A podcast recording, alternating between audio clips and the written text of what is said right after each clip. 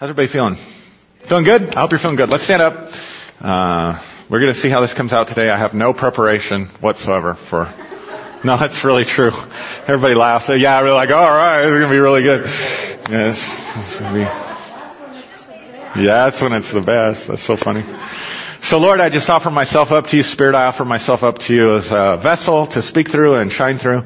And I just pray that you will help me um, with my words and bless our time together and help us as we look back and look forward in Jesus' name. Amen. All right, you can be seated. So what I want to do today, because we've been in transition, what I want to do today is be very, uh, be as open and as transparent as I know how to be, uh, and uh, and just talk about how did we get here? How did I get here? How did we get here? So at the risk of boring you uh, I'm going to share a little bit of my testimony, which I don't do very often. I haven't done it in years, actually. I've only done it once or twice in my entire life. Um, so at the risk of boring you, if I get to talking too much about myself, I'm sorry. Uh, somebody just hold up your hand and let me know. Like, you, you, can move on to a different point now. Will you do that for me, Connie? If it gets too, if it just gets too overwhelming, you just raise your hand. I'll say, oh, okay, the moderator said, I'm talking too much about myself. I need to move on. So, um, because I, I, I really have had an amazing week. I've had an amazing month. Um, I feel better than I have inside. I feel better than I have in a long time because I have gotten to a, a level of congruence within myself about uh, where I'm at and about my future. So, uh, but in order to understand that, in order, in order to understand kind of where we've been at, where we're going, sometimes you need to know a little bit more about where you've been, right? So, I used to share this, I guess, more when we did new members groups and stuff like that, but, um, so I, I was reflecting on my journey. It's funny. I'm laughing at myself while I'm doing this. So, um, but really, I, I have to go back to the seventh grade. I have to go back to seventh grade because you know childhood things. Yeah, right. Ch- ch- right. Yeah. Childhood things. Um, shape us and form us uh, more than we wish sometimes. And they can be very hard, very difficult to get outside of your childhood paradigms about reality, about right and wrong, about all that kind of stuff, right? And so most of you know that uh, all three of my siblings, all three of my sisters, I had three older sisters. They're all very involved and been very supportive, and I love them all very much. Uh, but they grew up in a different home than I did. They grew up in a completely different household than I did. When I was in the seventh grade, my uh, Jackie and Jamie had graduated from high school. Uh, my seventh grade year, and so they both went off to college. And Laurie had been gone for a while. I don't know. Were you married by then? I think, or got married that year. So 1984, significant year, not just for George Orwell, but for, for our family as well. And uh, and so I won't speak to what kind of a house they grew up in, but I know it was very different than the house I grew up in. Because when my sisters left home, I think my mom went through some kind of a like empty nest depression. She she literally being a clinician now myself, I can say that my mom went through a clinical depression. Uh, she had been a stay-at-home mom pretty much up until that point, and somewhere around that time, she uh, began to go, and my dad owned his own business, his own agricultural business out in the county, and uh, he had inherited it from his dad. And I just figured I'd probably inherit it from mine. I figured that was my family path or track that I was going on. And so something shifted in the family my seventh grade year when everybody left. I'm there by myself. And I don't know if that's when the business problems began or what. All I know was my dad began staying out every night at the bars and not coming home for dinner. And so much of my later middle school and high school experience was this would be my routine. I would come home from school. Um, if I was involved in sports, I would get home later, which was even better. But if it wasn't the right season for that, I would come home from school. I would wait for my mom to come home about five o'clock, and that one hour or hour and a half would be pretty much the only peace that I would experience in that home. Because I knew that my mom, I knew that my dad would not be coming home, at any given time. My mom wouldn't know when to expect him, and she would be pacing the floor full of anxiety. And being a generally sort of open, sensitive type personality, I would pick up on that anxiety. I would pick up on her anxiety without even knowing what I was picking up on. I just knew that I felt very uncomfortable. And so she would make dinner and have dinner on and dad would still not be home. Of course, this was back before cell phones and text messages and social media and all that stuff. So you hadn't heard anything from him. So then she'd start to get angry on top of anxious. And so I knew eventually my dad would come home at some point in time, uh, too drunk to not be slurring his speech and the war would begin. So I would just try to get through dinner and then I would go sit in my uh, room, my space, and try to watch TV, and I would check out watching whatever Family Ties or Miami Vice or whatever was on that night, while all the yelling went on upstairs. And that was pretty much a daily thing. So, get into high school, get involved, get into my junior year of high school, and, you know, get past the awkward freshman stage and I don't remember my sophomore year much, but by my junior year, my junior year was really good. Going into my senior year, I uh, had uh, felt like I was doing pretty well. My grades were decent. Um, I'd made the honor roll. I uh, had had my swim coach encourage me. I had a breakthrough uh, in swimming as a competitive swimmer. Had a, some breakthroughs my junior year. I actually set a record at county high for the most um, yards swam in one day with the fastest time. It was a school record. Uh, 20,000 yards in one day, so you can figure that out in terms of miles. And uh, had the fastest time, actually had a record, um, and that was kind of a breakthrough for me. My coach had told me that I had a very promising senior year coming, and uh, and I was uh, in love, like you are when you're a junior senior, right? Like, what do we know about love then, right? but I thought I was in love, you know, teenage love, whatever, and, and so life was going pretty good. And so that summer, I, before, between my junior year and my senior year, I had spent all my time uh, trying to get ready for my senior year. I had some ideas about college. At this point, I had kind of decided I didn't want to go into the family business, and so what I wanted to do was be a writer. And so I had started writing stories when I was four, five years old. I would write them out phonetically. Um, I won some story contests in middle school, and my freshman uh, writing teacher, my freshman year of college, told me, college professor told me I was the most gifted writer she'd ever encountered in her entire career.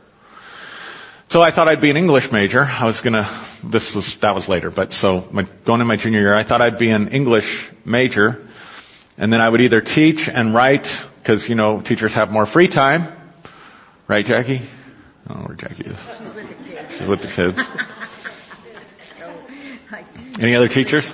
Teachers have, yeah, right Al? Sorry Al, I didn't see you sitting there. So teachers have more free time, so I figured I could teach and then write during the summers and whatever.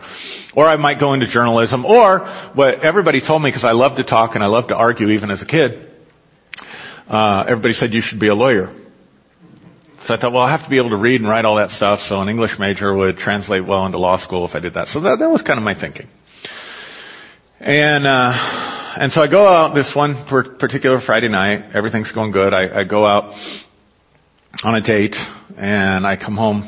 Uh, no, I go. To, I'm working as a lifeguard, so I come home from my lifeguarding job at the Pueblo Army Depot at the time, and uh, I come home from that job, and my dad's car is home, which was never home that early. I got off early because we had to close the pool because of lightning and thunder, whatever. My dad's car was home, which was unusual. I walk in the house, my mom's bawling in her chair, which was not unusual because she was suffering from some clinical depression. But I could tell this time it was different, and so I, uh, anyway, my mom discloses to me that, uh, and I didn't understand. I couldn't get my mind around it, and all the ins and outs of it really doesn't matter. It would take too long to explain. But the bottom line was, the Department of Agriculture had come in that day and shut down my dad's business, and my mom mentioned that she had that um, the district attorney was involved, and they were hoping that there wouldn't be charges pressed.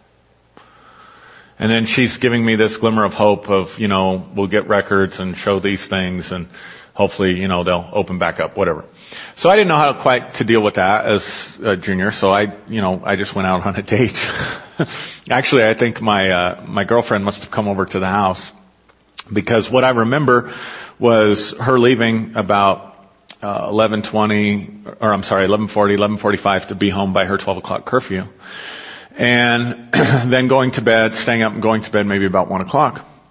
About an hour and a half after that, the phone is ringing in our home, and I wake up to the phone ringing.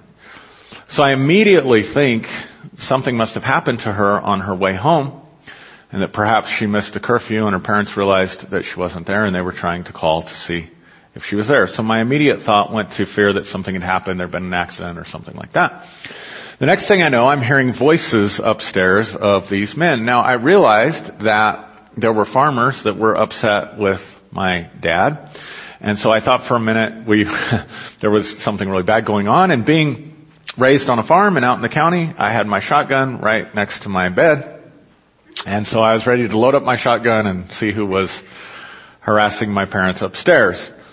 It's a good thing that I didn't do that because it was the sheriff's department showing up at two o'clock in the morning to arrest my dad and put him in jail. So keep in mind, I thought everything was normal and perfect and whatever. The next thing I know, I'm asking mom what's going on. She tells me what's happening. And that day everything changed for me. Uh, what had happened with my father became the lead story on the front page of the newspaper the lead story in the news. And when you're a teenager, you have this psychological thing that goes on with every teenager where they think they're the center of the room. Doesn't matter if it's because they think they're beautiful or important or they think they're the ugly duckling. if they walk in thinking they're beautiful, they think everybody wants to, is talking about how great they are. Or if they're the ugly duckling, they think everybody's talking about how disgusting and ugly they are and talking about them. It's called the spotlight effect. It's a very real thing. So you might be able to imagine how much the spotlight effect was magnified in my thinking by having my family business all over in a small town like Pueblo, small con- community like Pueblo County. I didn't know how to cope with that. So I just stopped doing everything. I stopped my training. I just, my head was just spinning. And of course, now my dad is able to get out on his own recognizance and then you have all these legal things that go on. But guess how my dad decided he was going to cope? He's going to spend even more time at the bars. So, all I can say is my senior year is a blur. I don't remember much about it. It wasn't fun. And I did nothing successful. because I watched my dad cope, so guess how I coped? So I remember ditching, man, we, we, we were experts. My, this friend of mine, uh, I shouldn't say his name. We're still friends. I'd like to keep it that way. Nobody you guys know, uh, lives in Texas. But we, we became expert ditchers. And so I remember, uh, Mr. Toth would take, uh, roll and then he would start writing on the chalkboard and there was an exit right out the back door. So I would sit in the back of the desk, wait till they took roll, and then I would pop out the door. and I'd meet up with my friend, and then we had the next class uh, that was after that. Uh, our teacher just didn't care what we did, didn't care if we showed up, whatever. It's one of those teacher's aid type things.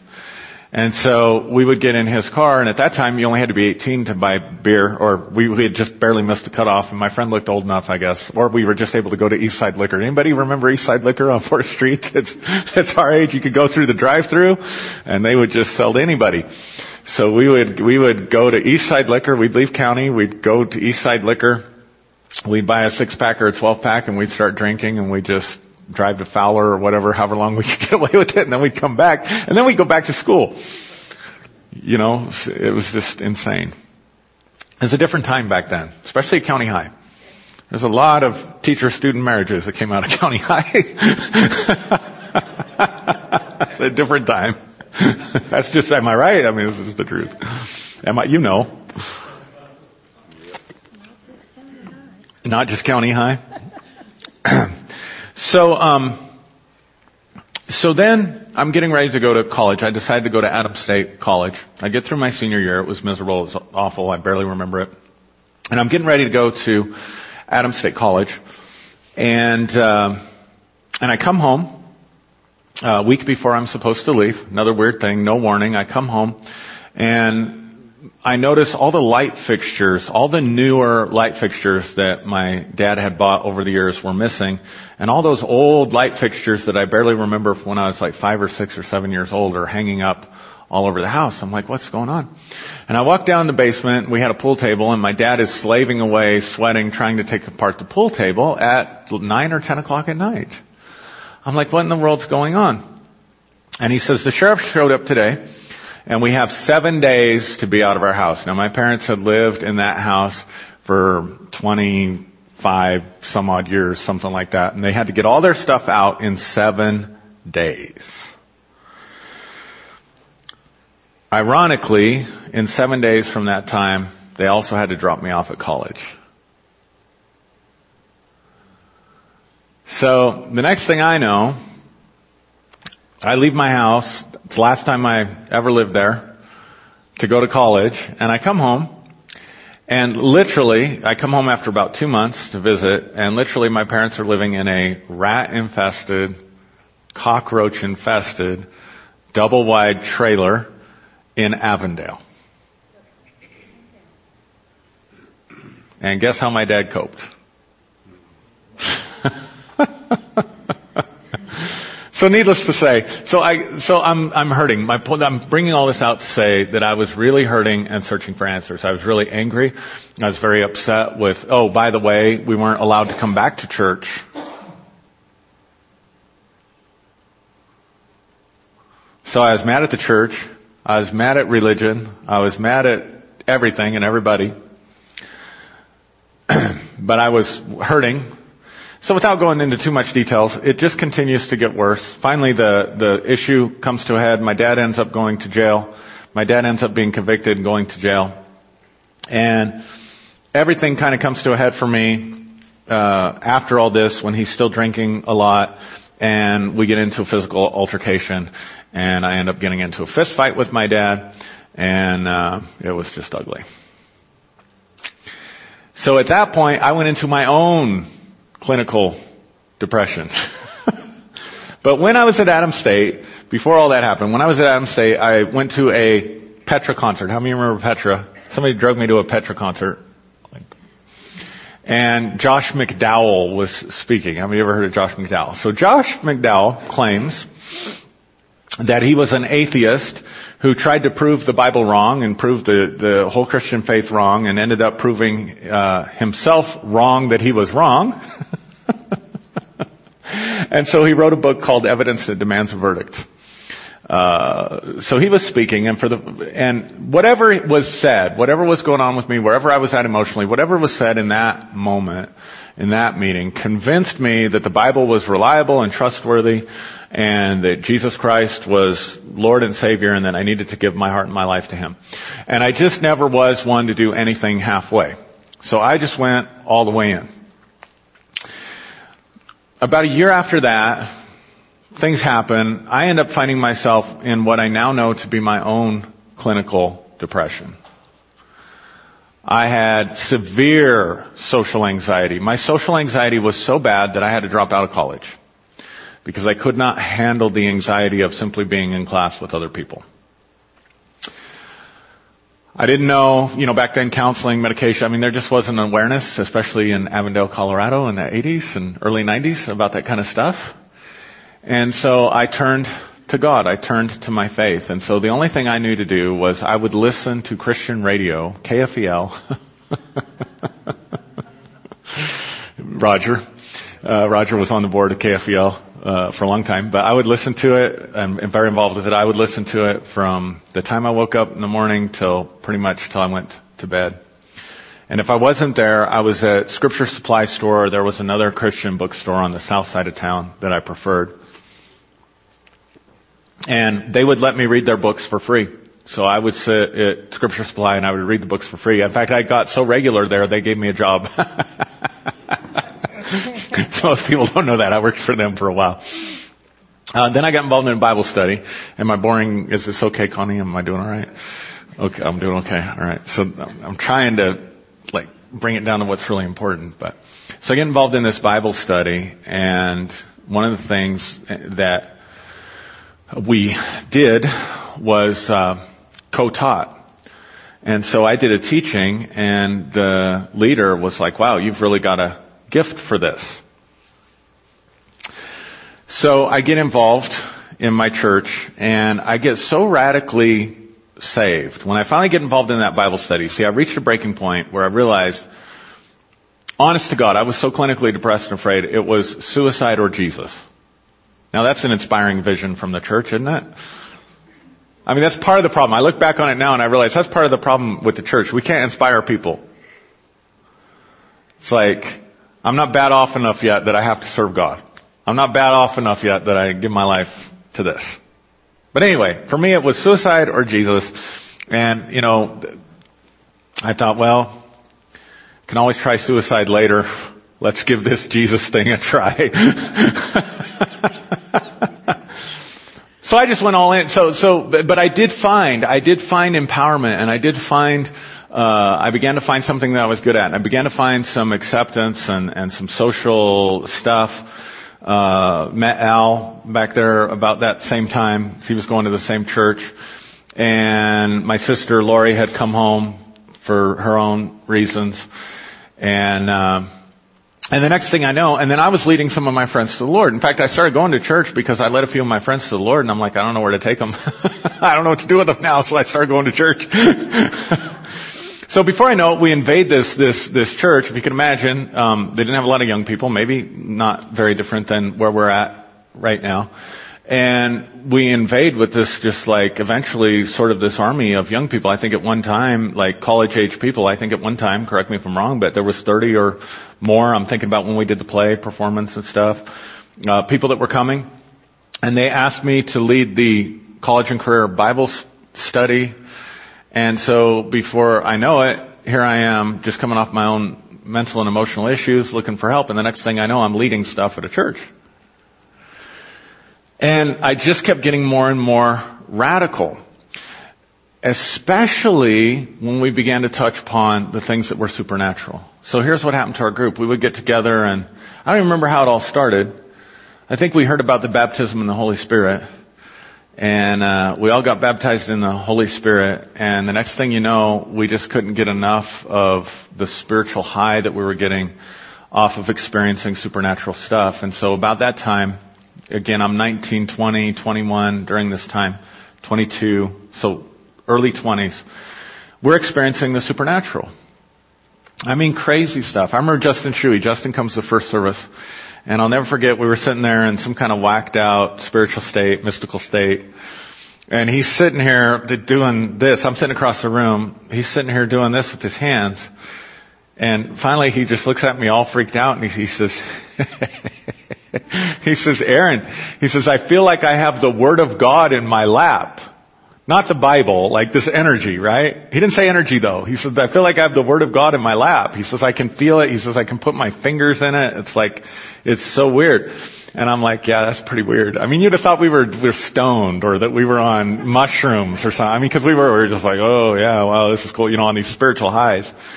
And literally, he takes this ball of energy that who knows, who knows, right?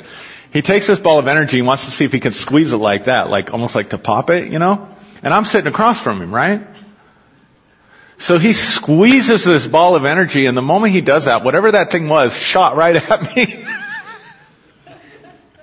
Knocked me out of my chair. I'm not kidding you. Knocked me back and out of my chair and put me in convulsions while I felt like I had electrical circuits running through my entire body.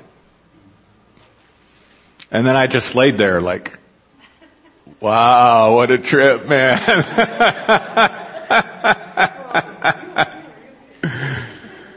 so I started getting into this stuff more and more. So I'm like, if a little's good, a lot's better, right? So I got to where I was spending 8, 9, 10, 11, 12 hours a day reading my Bible and praying to charge my battery and build myself up. Well, I had no idea what I was doing. I had no idea what I was doing. We weren't going to a charismatic church. We were going to one of those churches that they didn't know what they believed.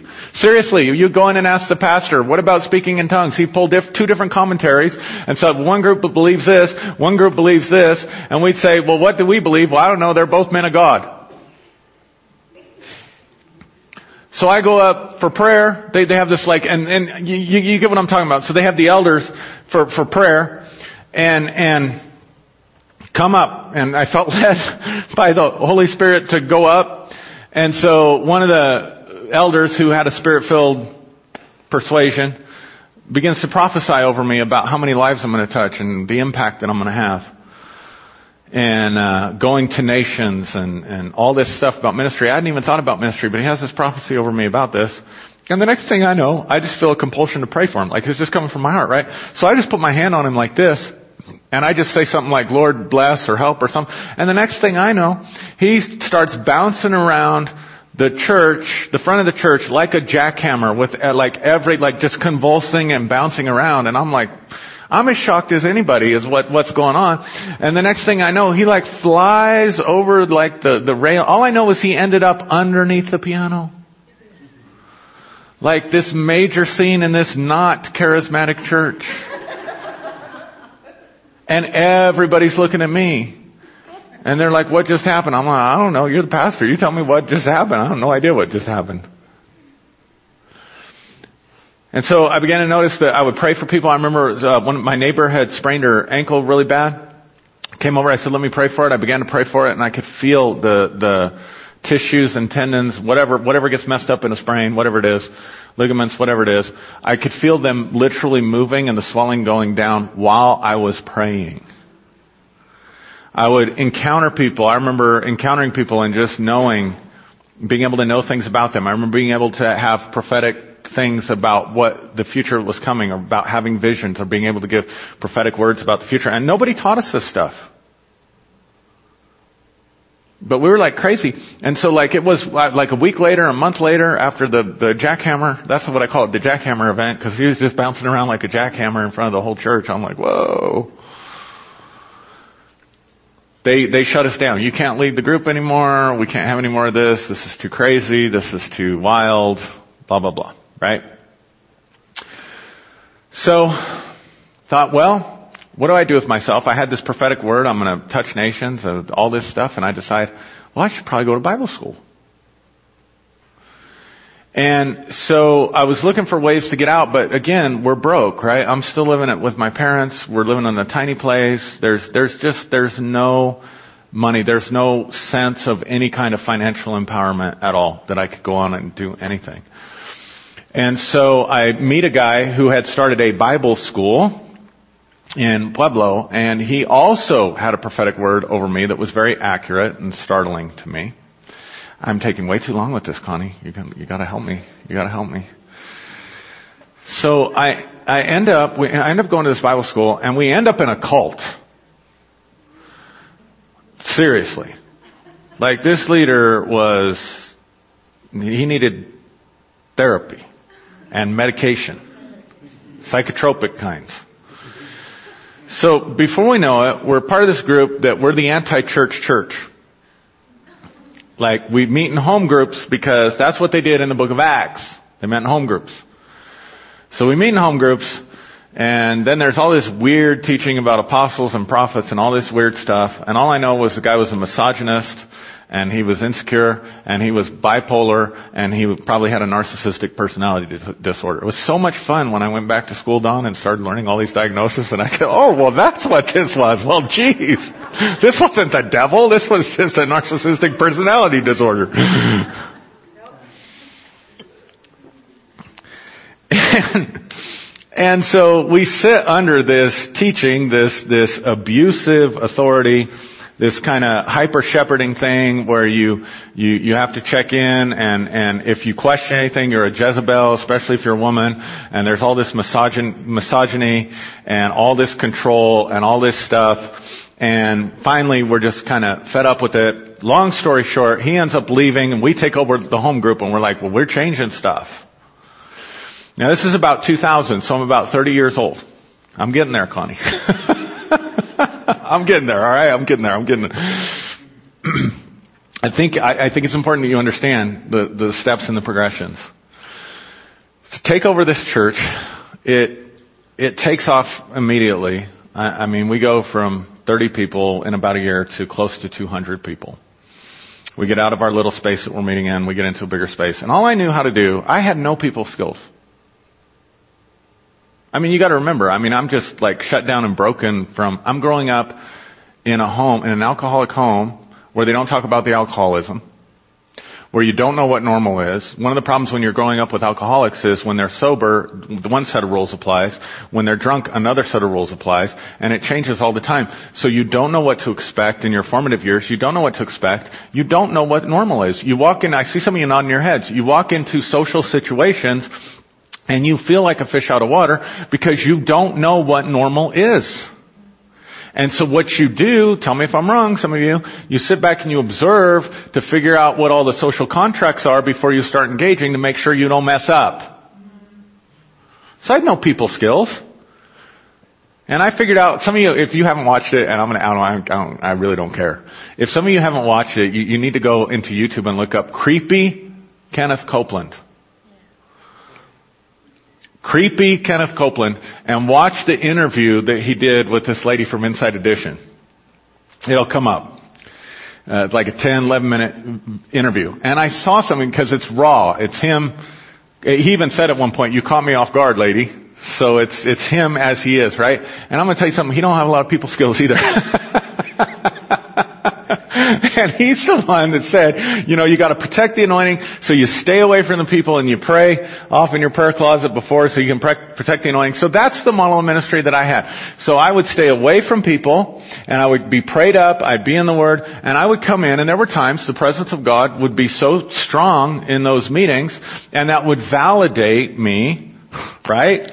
Because there would be healings or there would be whatever.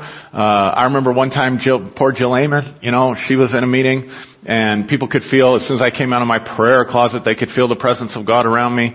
And I would, I walked up to her to try to tap her on the head to pray for her. And before I even touched her, she like flew across the like four or five chairs and put her head in the drywall of the building we were meeting at at the time. Like put a huge hole in the drywall. And one of the guys there was running the sound. He was a paramedic at the time, and I'm like, you know, I got to be the man of faith power. So I'm like, she's fine, she's fine. Everybody, close your eyes. And I'm getting this attention, like, because he's a paramedic. I'm like, go check her out. He goes, leans down, he checks her pulse. I'm like, oh God, really? Like, it's come to that. Like, we got to check the pulse. Like, you know, I don't even look for bruises or bleeding or something. But no, we're checking the pulse. Oh my God. So here it's a healing service, miracle service, and I'm having pictures of of the, the, the ambulance and the fire department and her being taken out on a stretcher stretcher with something around her neck, and all I did was, anyway, she was fine. you could ask her about it next time you see her. She, she remembers that. But I had no people skills. So then the darndest thing started to happen. We would start going out to dinner with people and they'd start leaving. oh, we love the church. Oh, we love you. People go up to Julie. Oh, what, what, it must be like to be married to such a wonderful anointed man of God. And she's like, you want to try places with me? You want to try it for a week? I'll take a break from it. You try living with them. and so then we would start, well, you gotta start building relationships. So we would go out building relationships. I didn't have a clue how to build a relationship. Not a clue. And so they'd leave. We, we, we coined this thing the Last Supper. It was the first supper, but it was also the Last Supper. We'd go out to eat with all these people, and the next thing we know, they're they're hidden. They, where are you? And then back in church, well, you you just told us how wonderful we were and how great the church was, and now we don't ever hear or see from you again. See, no, see from you. Hear, see or hear from you again. and then people would come for counseling. And I had three, I had three counseling methods. Admit it and quit it. it's called repentance. Just, just stop it. The second one was confess who you are in Christ and read Neil Anderson's book on freedom. Some of you remember that. And uh, if that doesn't work, we're going to shout it out. When in doubt, that was our motto. When in doubt, cast it out. Oh my God, those were. Lord have mercy on the people we learned on. So the next thing I know, I'm in this position where I have to relate to people. I don't know how to relate to people. I'm in this position where I have to run a business. I don't, I don't know anything about running a business. All I know is how to move in the power of God. and then I'm a counselor. And people are coming in and saying, you know, they cut on themselves. like, who does that? Like, I didn't know it's common to take a curling iron and burn yourself on the thighs because you hated yourself so much.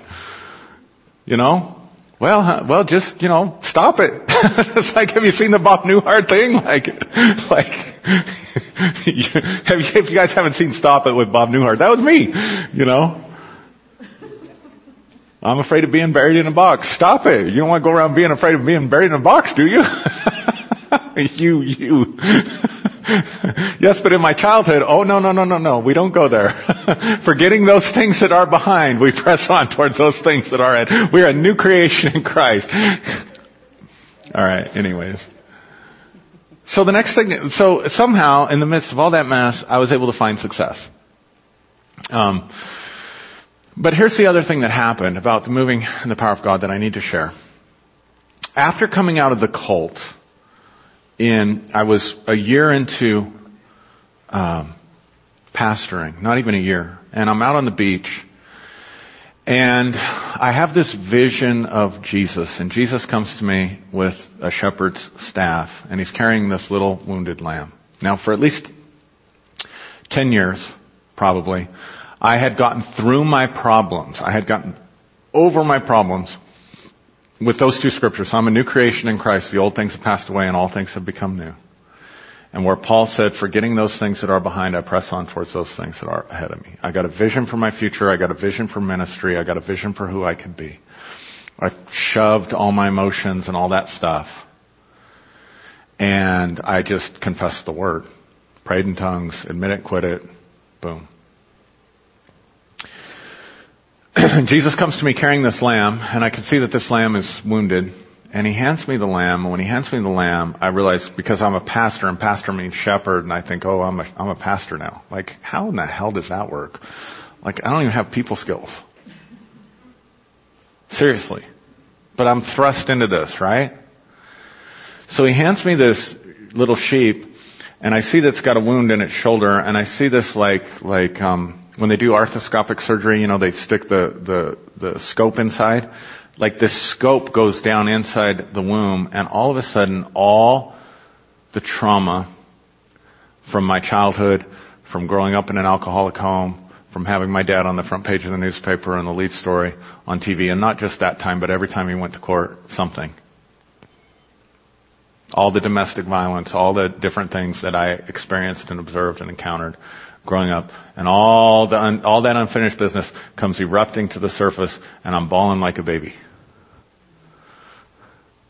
And I come into church the next week, and I'm doing a teaching on tithing, money.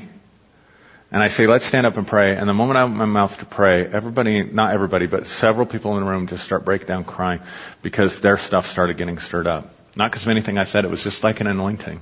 And we went through this whole season of inner healing where people would come in and every time they, not every time, um, but it was very consistent and there was a lot of people. So, okay, so I don't want to generalize. But a lot of people would come in, they would uh, come under that presence and their emotional wounds would come up. And they would get healing in the services, but they would come to me like for counseling and I had no clue what I was doing. And so we got involved with another, uh, but, but so during that time, I'm looking for answers because I'm fed up with the evangelical church. I realized the evangelical church, this is 2000, I realized the evangelical church is messed up. Because I just had seen and observed stuff behind the scenes. You have no idea what goes on behind the scenes in ministries. You have no idea the ministries that are on TBN, that behind the scenes, they have all kinds of corruption and mental illness and mental disorders and, and immoral, immorality. I'm, I'm telling you. And we just, it's a celebrity culture. And I was just fed up with it. So I started reading metaphysical books. You know what metaphysical books are? That's the New Age section at Barnes and Noble. I would go in and sneak. I would like hide, like, and then I, cause I didn't want anybody to see me.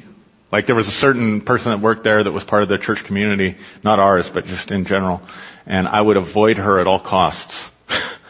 like if she was there, I'd just leave But otherwise, I would just sit there and I'd read these New Age books, and, be, and I would come alive inside. I'd say, "Man, this is there is so much good stuff here. There is so much rich stuff here." And I remember when Eckhart Tolle's book, The Power of Now, came out. I read The Power of Now. I'd sit there and make notes, and I had an ability to be able to translate it to Scripture. And so I would stand up and I would. I taught The Power of Now for several months from the Scriptures, right? And then somehow somehow we got into this like hyper deliverance thing where all that stuff's demons. Now, what I was experiencing was actually tapping into the power of God, the power and the presence of God. The more I would give myself to some of that stuff, the more power and presence would open up.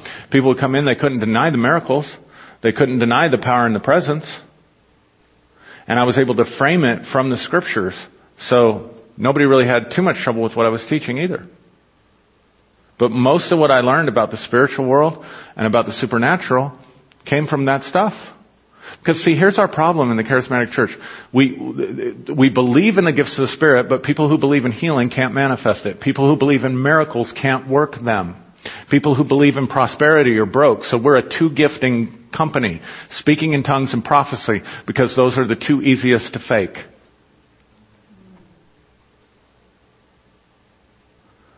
I didn't know anybody that could come in with words of knowledge and be dead on accurate. I didn't know anybody that could prophesy over somebody and hit specific events in their lives and how it shaped them without being told. But I was able to do those things, but it wasn't just because I prayed and read my Bible. It's because I'd learned things from other voices and other sources who know more about the spiritual world and the spirit and the activation of the spirit than people in charismatic churches. But then we got in this hyper deliverance phase. I don't even know how that happened. well, I know part of it was I didn't have a lot of stability because here was my problem.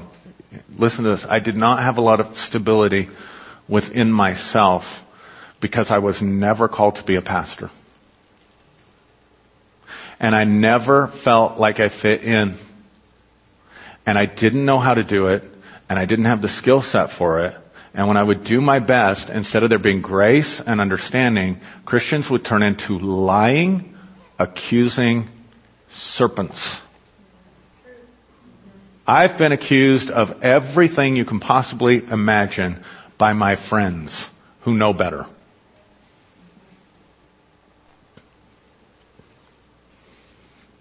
I mean, seriously.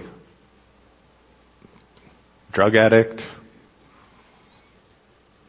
thief, liar, adulterer, you name it, wolf in sheep's clothing, demon possessed, heretic, you name it, I've heard it and not just once. From people I thought were my friends. And all those things I mentioned, completely without substantiation.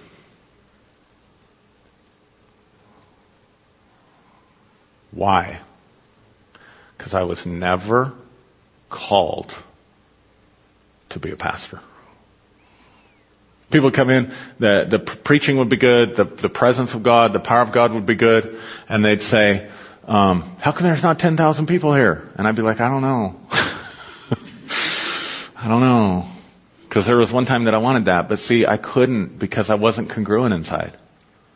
I, I, I felt like I got to the point so we had signs and wonders, we had miracles. I was traveling the world.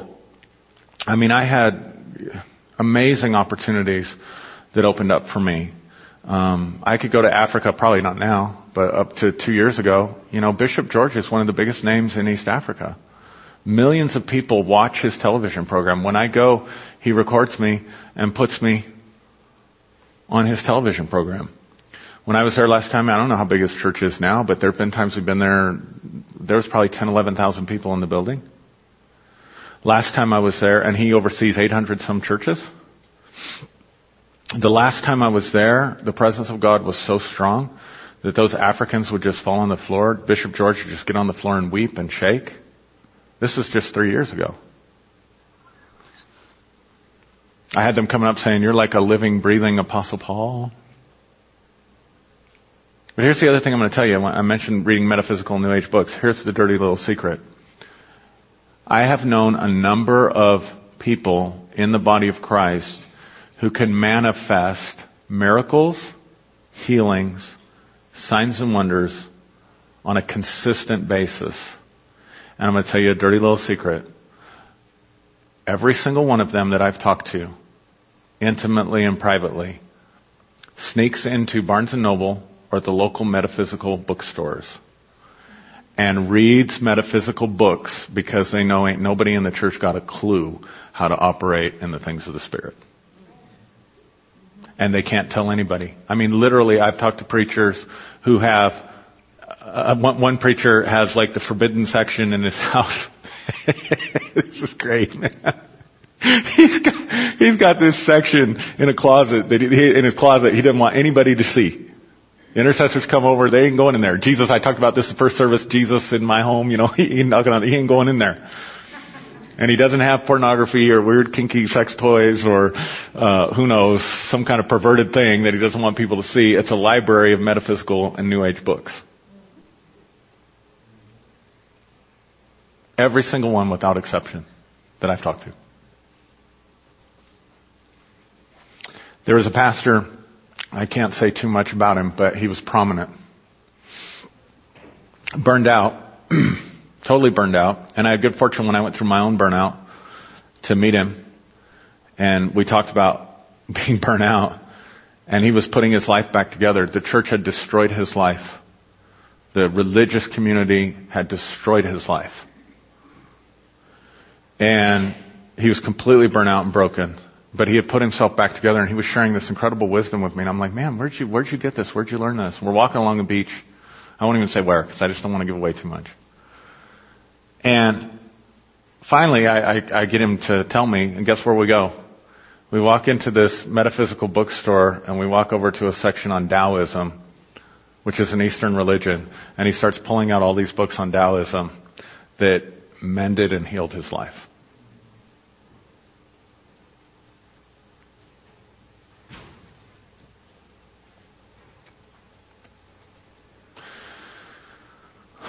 How am I doing, Connie? Am I doing okay? so then at some point, at some point, I got into biblical scholarship. See, here's my point. I've looked at the Bible as a fundamentalist. This is the Word of God. The, the dictated, believe every statement, claim every promise, obey every commandment. And not only did I, did that not work for me, not only did that put me in bondage, actually trying to do that, not just talk about it, but give your life to that, Everybody else I knew had the same mental illness that was trying to do it. Then I looked at the Bible from a metaphysical perspective and it was life-giving and there was power and there was demonstration and there was presence and there was healing.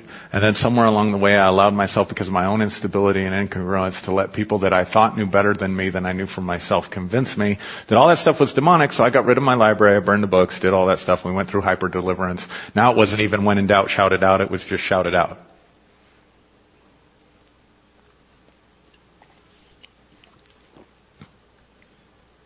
Then I started reading as a scholar. I started reading Bible scholars. And I began seeing all the problems. And the last three years have gone through a massive deconstruction. Not really the last three, the last ten years. Started when I had my first child. Started when I had Elijah. And see, because we adopted him as a baby, he didn't come from my genetics and it was, it was amazing to me. I could understand how your genetic child you could bond with instantly. What I didn't understand was how I could meet this baby that had no, I had no responsibility for, I had no connection to, and feel this instant bond where I'd be willing to give my life for that child. And I began to understand the fatherhood of God in a way that I couldn't understand it. And now it didn't make sense to me anymore that he wanted to punish his son in order to feel better about me. And then I began to find out Bible scholars don't believe the Bible teaches that. And then I began to meet wonderful people and it's like, how, how do you deal with somebody? How do you deal with somebody? How do you deal with somebody? And uh, we'll get to that in a second. And so that was the first chip to fall. God didn't have to punish his son. Well, then you got to start thinking about, well, then what about punishing us and what about hell and what about all that other stuff? And then you realize hell was a physical location in Jerusalem that Jesus was talking about and the Bible doesn't anywhere teach eternal conscious torment or anything like that. And then you find out the Bible has so many issues and problems that you can't even get a consistent story out of the Christmas narrative or the Easter narrative. You can't. Jesus either went to Nazareth, went to the temple and had Jesus, uh, I'm sorry, Joseph either went to the temple and had Jesus circumcised and then settled in Nazareth after Jesus was born, or he fled to Egypt after Jesus was born. You can't have it both ways. Matthew says he went to, into Egypt and then came and settled in Nazareth. Luke said he was from Nazareth. No mention of a slaughter of the kids. Went to the temple eight days later after he's born and then settles in Nazareth.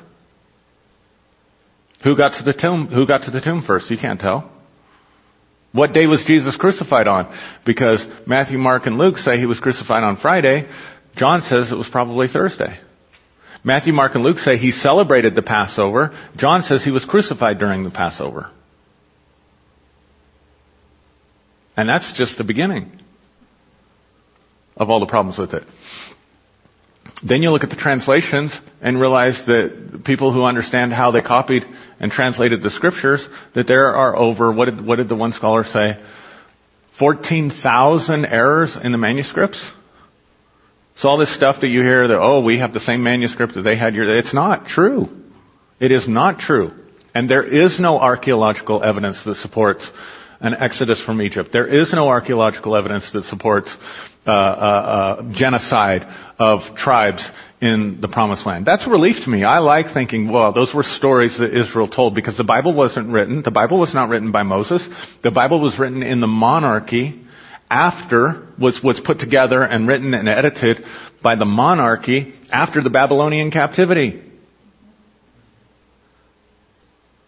But some people are so committed to the Bible that they'd rather have a God who's into genocide than have a book that has a myth about a God being into genocide. So they'd rather have a flawed God and a perfect book rather than a flawed book and a perfect God or a loving God. And see, then I got into counseling and got into really helping people and I realized people don't, people can't just admit it and quit it sometimes. And as a general rule, people are doing the best they can with what they have. They don't mean to be messing up. They don't mean to be hurting people.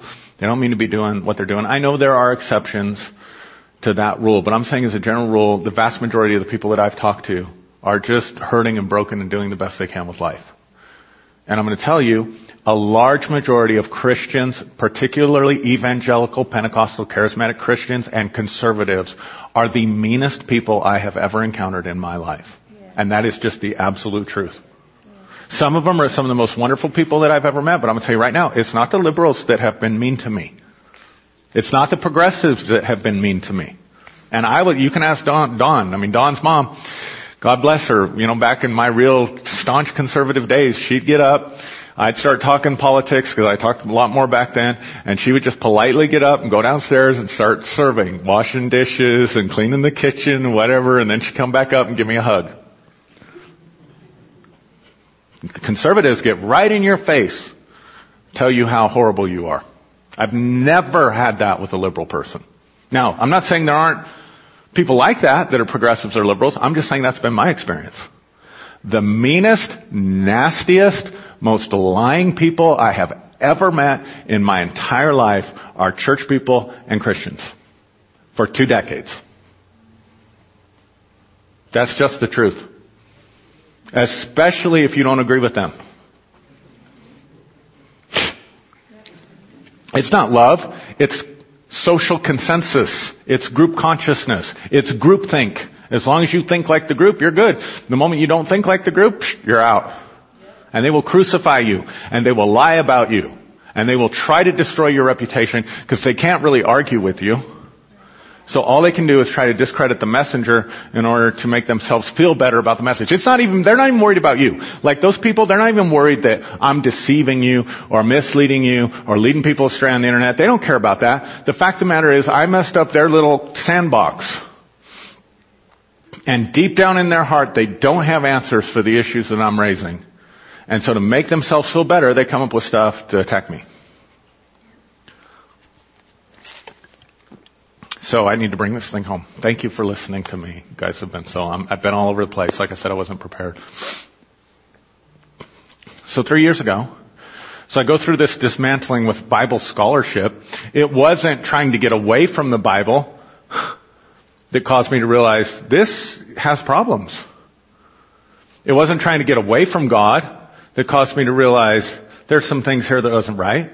It wasn't trying to hate people or get away from people or for some kind of social acceptance. It was deep search for truth and a desire to get closer to God and to bring healing to people that caused all this dismantling. Because you get in the Bible, you find out this doesn't say at all what we've been told that it says. And here's the dirty little secret. Everybody in academia knows it. But nobody, there is no bridge between academia in terms of Bible scholarship and you guys who are sitting here. They write books to each other.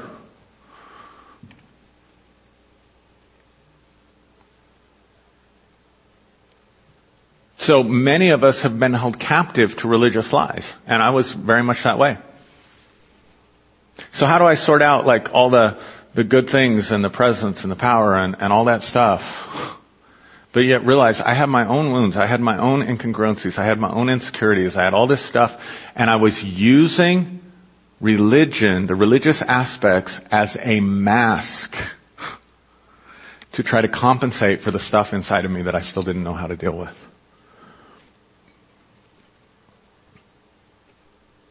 And 16, 17 days before my 45th birthday, I just had my 48th. I had this encounter, and once again, all that stuff comes to the surface, and I have this encounter. And the message in the encounter was, can you learn to love yourself? Can you learn to love yourself? And I've spent the last three years on that journey. And so I decided, and then a few days after that, one of the books that I got rid of when I started my metaphysical journey, I had a man, I ended up in, in meetings with preachers who didn't have a clue, not a clue what God was doing in the earth. They mask it, they pretend like they do, but when you talk to them, you have dinner with them, you sit down and drink wine with them. They tell you not to drink wine, but they're out drinking wine. TV guys. They haven't a clue what God's doing. And a lot of them are just messed up internally themselves. They're just successful businessmen and they're good celebrities.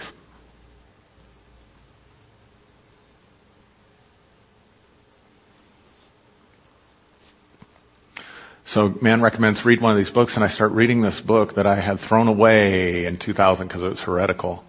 And I would cry because I think how could I, I if, I'd, if only I'd, received this and I'd get mad and so I thought, I'm going to go back to the metaphysics. So we go to a metaphysical fair. I'm going to tell you what happened to me in a metaphysical fair, and then I'll, I'll let you go. Walk into this metaphysical fair, and I'm scared, man. I'm thinking, you know, I'm going to get a demon. That's what, that's what you get at these things, it's demons. I said, okay, Lord, now, now help me to be discerning, right? Like, like if there's someone there that's, that you want me to work with, let me work with that person.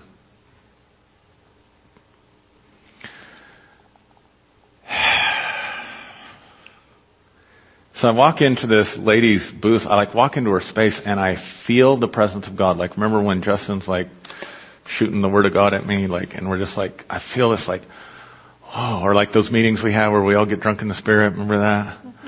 And I just be like, wow, I feel this. I feel God. And then I walked out of her booth and I walked back over and I said, I said, what is it that you do? She looks at me, she's like, well, you know, just lay down and we'll just, and I said, well, I'm brand new to this. She's like, what do you mean? I'm like, like I don't never, this is the first time I've ever been to a metaphysical fair. And she said, well, if this is your first time, you're jumping into deep water with me.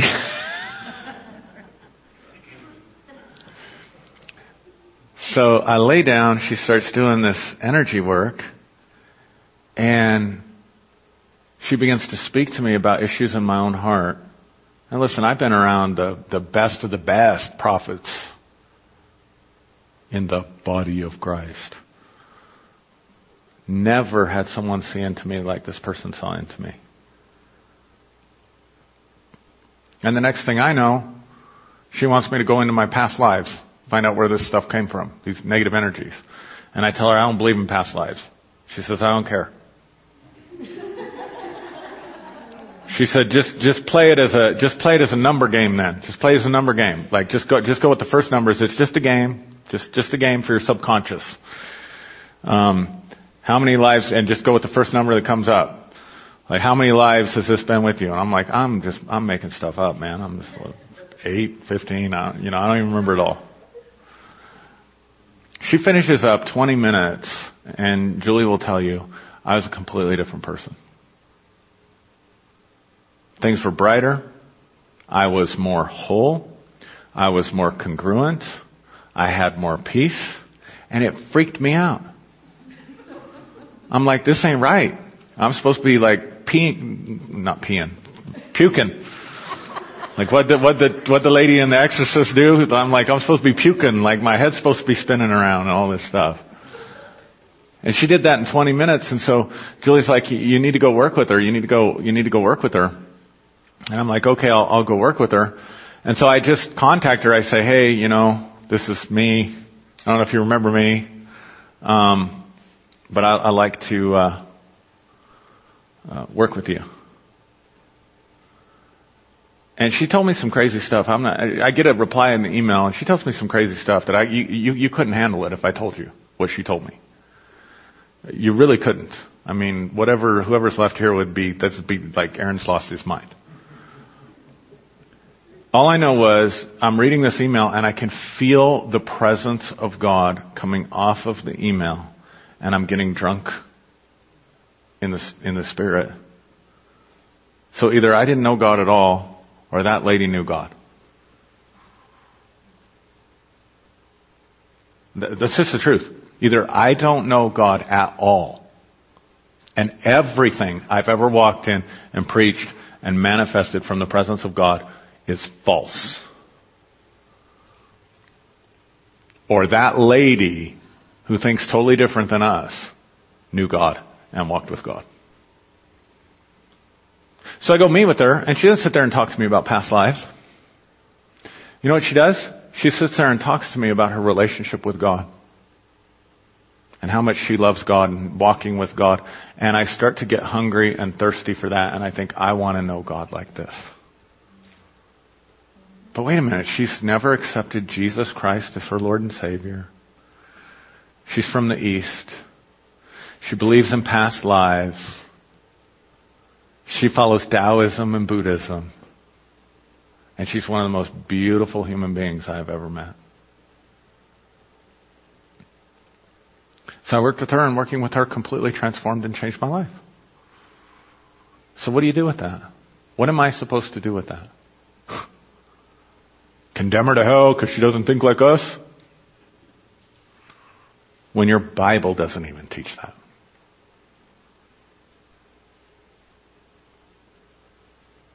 Sonia, we met Sonia.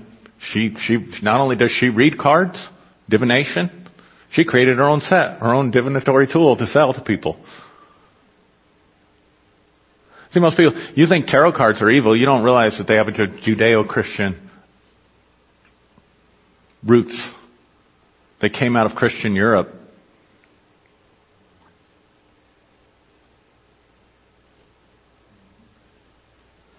But you didn't know that. But you didn't know you could find uh, Hebrew letters embedded in all the tarot card drawings if they're traditional. But you didn't know that each one of the 22 major arcanas rep- uh, connects to one of the 22 letters of the Hebrew alphabet and their pictures and their theological and symbolic meaning. But you didn't know that people who study that stuff are trying to get closer to God if they really know the real thing. But you didn't know that.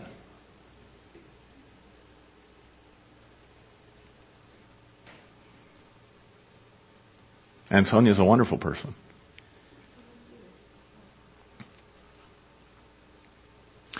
and darn, I mean, I haven't gotten really darkly depressed. I haven't come down with some terminal illness.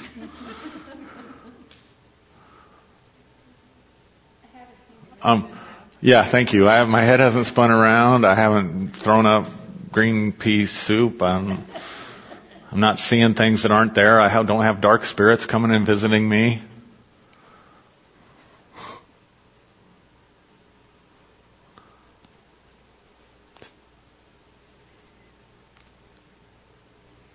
But here's the issue. In order to love myself, I have to be true to myself. If I'm not true to myself, I'm not loving myself. I'm rejecting myself and creating something false. And I did that for 20 some years in ministry because I was never genuinely, truly a pastor. And I never had a passion to be a leader of a church. I felt like a fish out of water. But I felt like that's what I had to be. And so I went through most of my life emotionally disconnected, observing another person going through the motions. And so I've just decided I've got to become congruent with me. I've got to do what fits me.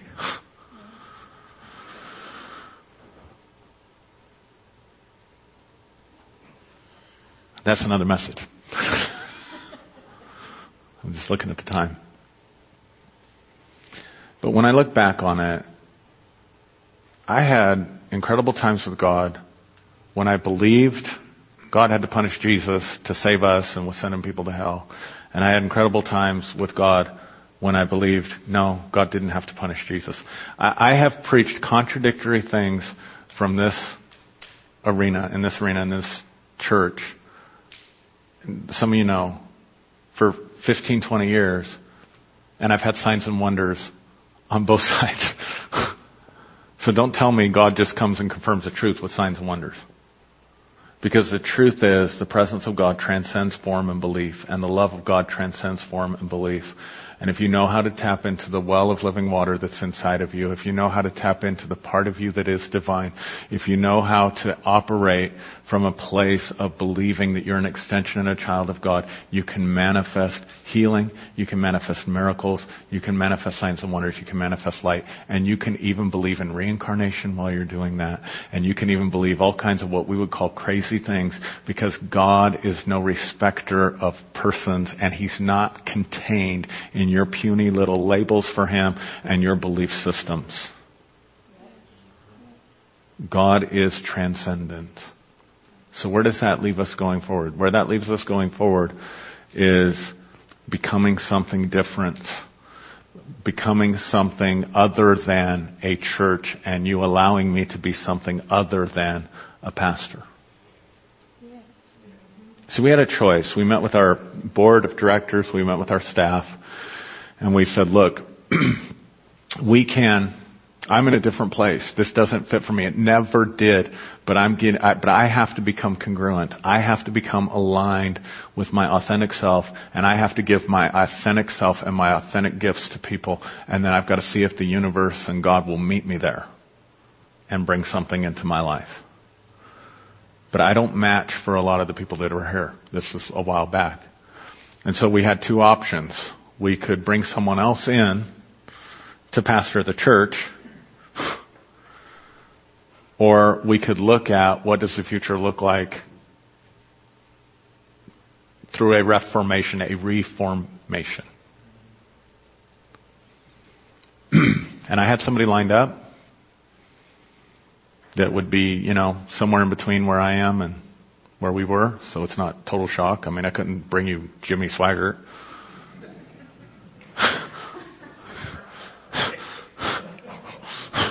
Or Rod Parsley. I mean, I mean that, that type. You, you understand what I'm saying? And unanimously, both staff and board said, no, we don't want to, we don't want to do that. It doesn't make sense. There are, there are a million, if, if, if, if where we're going makes you uncomfortable and doesn't fit for you, there are a bunch of other churches in this town where you can fit in. There, if you need to believe that God punished Jesus and you have to pray the sinner's prayer to be saved, I can recommend right now 20 churches you can go to that teach that. if you want gifts of the Spirit and that kind of stuff, I can recommend several places that do that.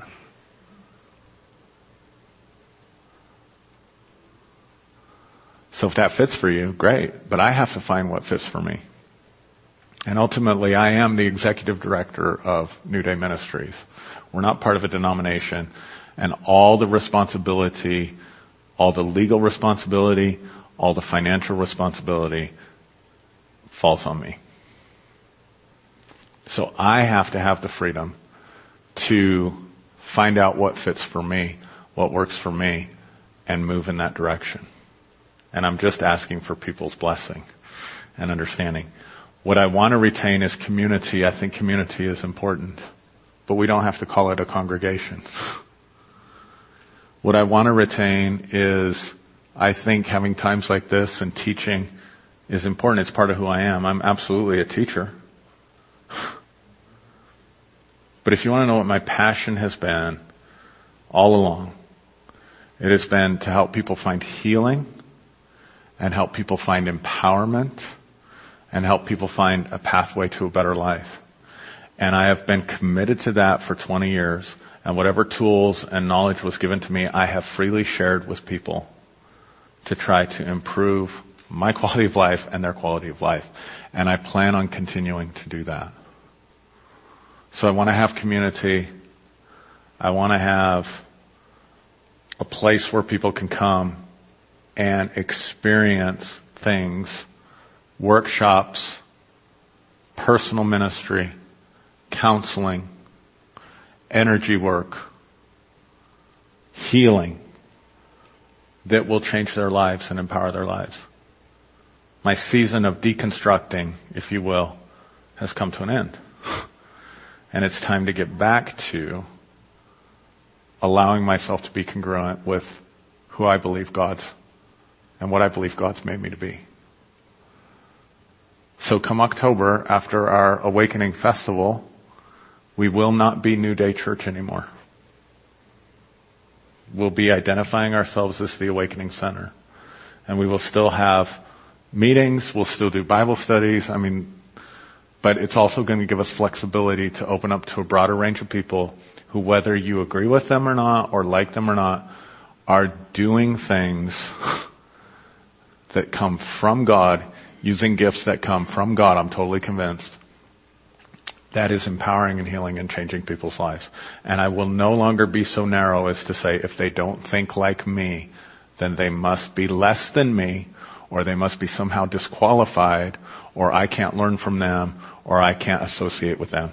I refuse to do that anymore. I will not be sucked into a groupthink, nor will I maintain a culture of groupthink by only bringing in people who think like us.